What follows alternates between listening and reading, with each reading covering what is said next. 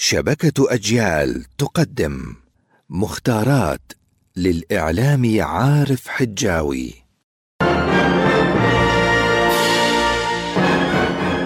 لا بد لنا من العلم ولا بد لهذا العلم من أن يأتينا محمولا على ظهر اللغة العربية.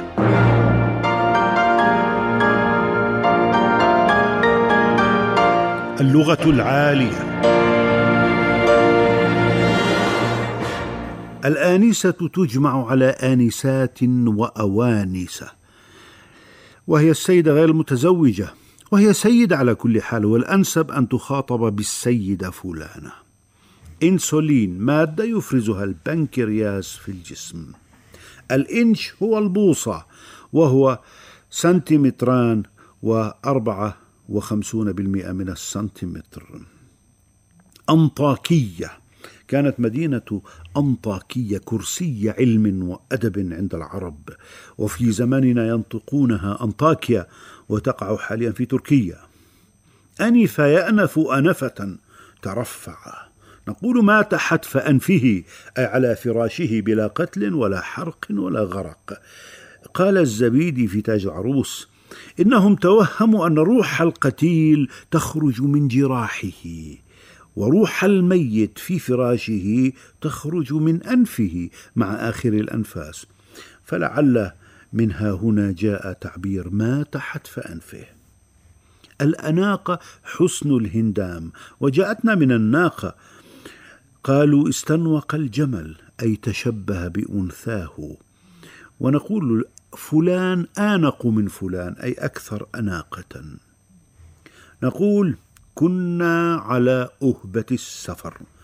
أي كنا متأهبين أي مستعدين له. ونحن الآن على أهبة الاستعداد لاستئناف برنامجنا القصير هذا. أهرام بفتح الهمزة جمع هرم وجمع الجمع أهرامات. يستأهل يستحق وهو أهل للقيام بهذا العمل أي كفء. والحرب الأهلية اقتتال يطول أمده والأهوار مستنقعات بجنوب العراق وقد جفف معظمها. أما الأهواز فهي عاصمة إقليم خوزستان وكان يسمى إقليم عربستان حتى عام 1925 في إيران تسمى أيضا الأحواز بالحاء. أوى يأوي التجأ يلتجئ وآوى يؤوي أسكن وحمى مثال لم يجد المشردون مكانا يأوون إليه وليس هناك أحد يريد أن يؤويهم. أوان الأوان هو الوقت والآونة الأوقات فهي جمع. لا نستعمل كلمة الآونة بمعنى اللحظة المحددة. فلا نقول مثلا في هذه الآونة أطلق الجندي النار. فالآونة جمع لا مفرد لك أن تقول في هذا الأوان أطلق الجندي النار. حكمة اليوم. انتهيت لتوي من تأليف عنوان ديواني المقبل.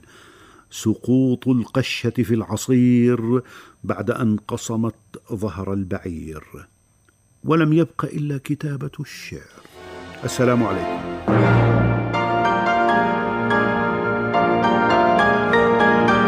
اللغة العالية عارف حجاوي ومهند قعدان